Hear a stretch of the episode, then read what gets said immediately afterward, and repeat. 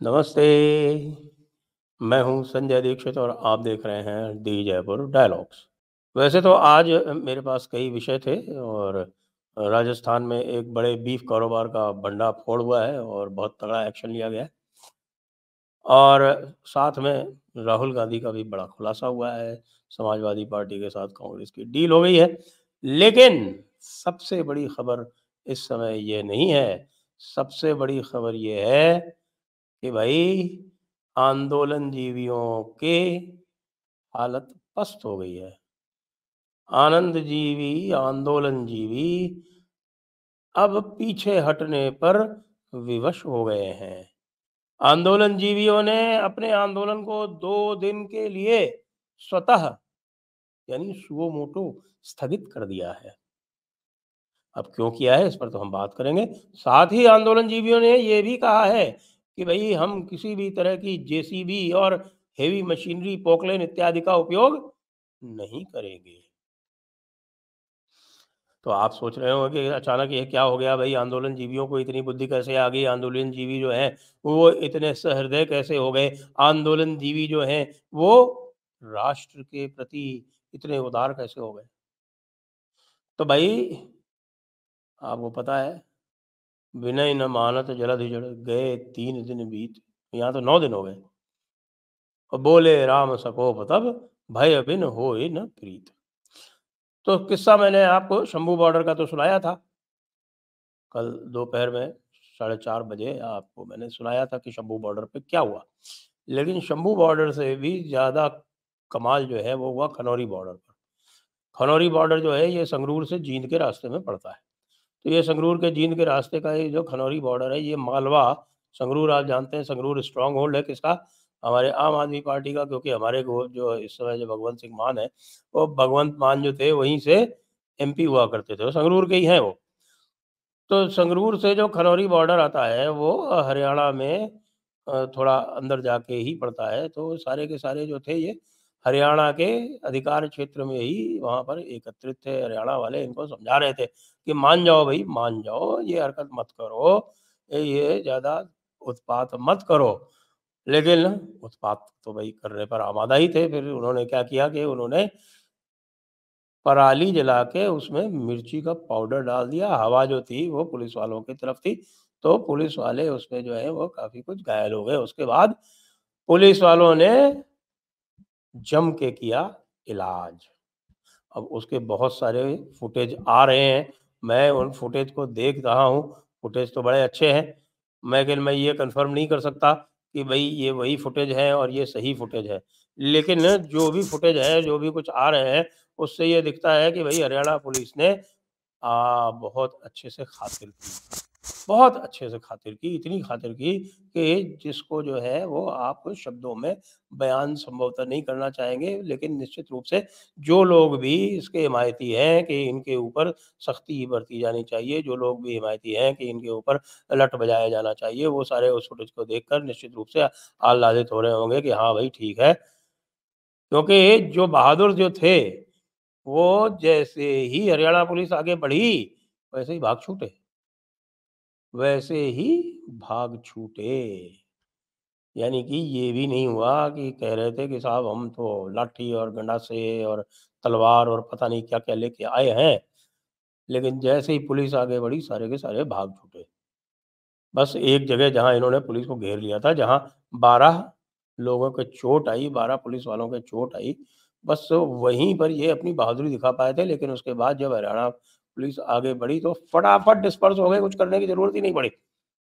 अलावा आँसू गैस के और आँसू गैस के तो भाई ये तो मैं अ, बिल्कुल इस समय कायल हो गया हूँ। ये जो ड्रोन वाली जो टेक्नोलॉजी इन्होंने आँसू गैस के गोले डालने के लिए जो जो इजाद की है, ये तो मास्टर क्लास है। पता नहीं ये 20-21 में इनको ध्यान क्यों नहीं आया कि 20-21 में भी अगर इसी का उपयोग कर लेते, तो भाई दिल्ली को 13 महीने जो है वो घेरेबंदी का सामना नहीं करना पड़ता। लेकिन इतना ही होता तो भी कम था। अब इनके बाद में हो गई कोढ़ में खाज। वो कोढ़ में खाज क्या हुई? वो ऐसा हुआ कि भाई आज कैबिनेट की मीटिंग हुई, थोड़ा लेट हुई, प्रधानमंत्री जी कहीं बाहर थे और उन्होंने गन्ने की कीमत जिसको फेयर एंड रिम्यूनरेटिव प्राइस या एफआरपी कहते हैं उस गन्ने की कीमत को तीन सौ पंद्रह रुपए से बढ़ा के कर दिया, तीन सौ चालीस रुपए प्रति क्विंटल। यानी प्रति सौ किलो। प्रति क्विंटल तीन सौ चालीस रुपए कर दिया। और इसका सबसे बड़ा बेनिफिशियरी कौन है? इसका सबसे बड़ा बेनिफिशियरी है उत्तर प्रदेश, क्योंकि उत्तर प्रदेश में, पूरे देश में सबसे अधिक गन्ना पैदा होता है। जो 2022-23 का फिगर है, वो बताता है कि उत्तर प्रदेश में 225 मिलियन टन गन्ना पैदा होता है और 82 परसेंट क्या उसका यील्ड है 82 परसेंट। और जो महाराष्ट्र जो नेक्स्ट है, वो 127 मिलियन टन वहाँ पैदा होता है और वहाँ चौरासी परसेंट यील्ड है। और हमारे पंजाब के भाई लोग जो हैं, वो सात मिलियन टन गन्ना पैदा करते हैं। यानी कि गन्ने के मामले में वो बिल्कुल पीछे हैं, इससे उनको कोई फ़ायदा नहीं होने वाला। हाँ पंजाब और हरियाणा वाले जो हैं, वो कहेंगे कि, बाया मने तो मिल गई मने जी की चाह थी, वो तो मिल गई। तो मने कहीं लेने दोनों मने क्या लेने दोनों क्या लेनो दोनों तो भाई, अब पंजाब और हरियाणा का किसान जो है, उसके जो उद्देश्य हैं, वो अलग अलग हो गए। अब हमारा जो पश्चिमी उत्तर प्रदेश का किसान है, जो टिकैत जीत हुए थे, वो भी आज थोड़े एक्टिव हो रहे थे और भाषण भाषण दे रहे थे। गोल मोल बात कर रहे थे, बोल खास ठीक से कुछ भी नहीं रहे थे, क्या प्रोग्राम है, कुछ नहीं बता रहे थे। और आज के बाद तो मुझे लगता है कि उनको दड़बे में छिपना पड़ेगा, यदि कहीं भी उन्होंने कहा, किसानों से पश्चिमी यूपी के, पश्चिमी यूपी के किसी भी किसान से उन्होंने कुछ भी कहा तो वो किसान लठ लेके इसके पीछे पड़ जाएगा। क्यों? तीन फैक्टर हो गए पश्चिमी यूपी में। चौधरी चरण सिंह को भारत रत्न, आरएलडी का एनडीए में सम्मेलन और अब गन्ने की प्राइस का, गन्ने की प्राइस में बढ़ोतरी। और प्रीमियम भी जो है, जो 10.25 परसेंट जो रिकवरी जिसको बोलते हैं, उसके हर एक परसेंट पे प्रीमियम है 3.35 परसेंट।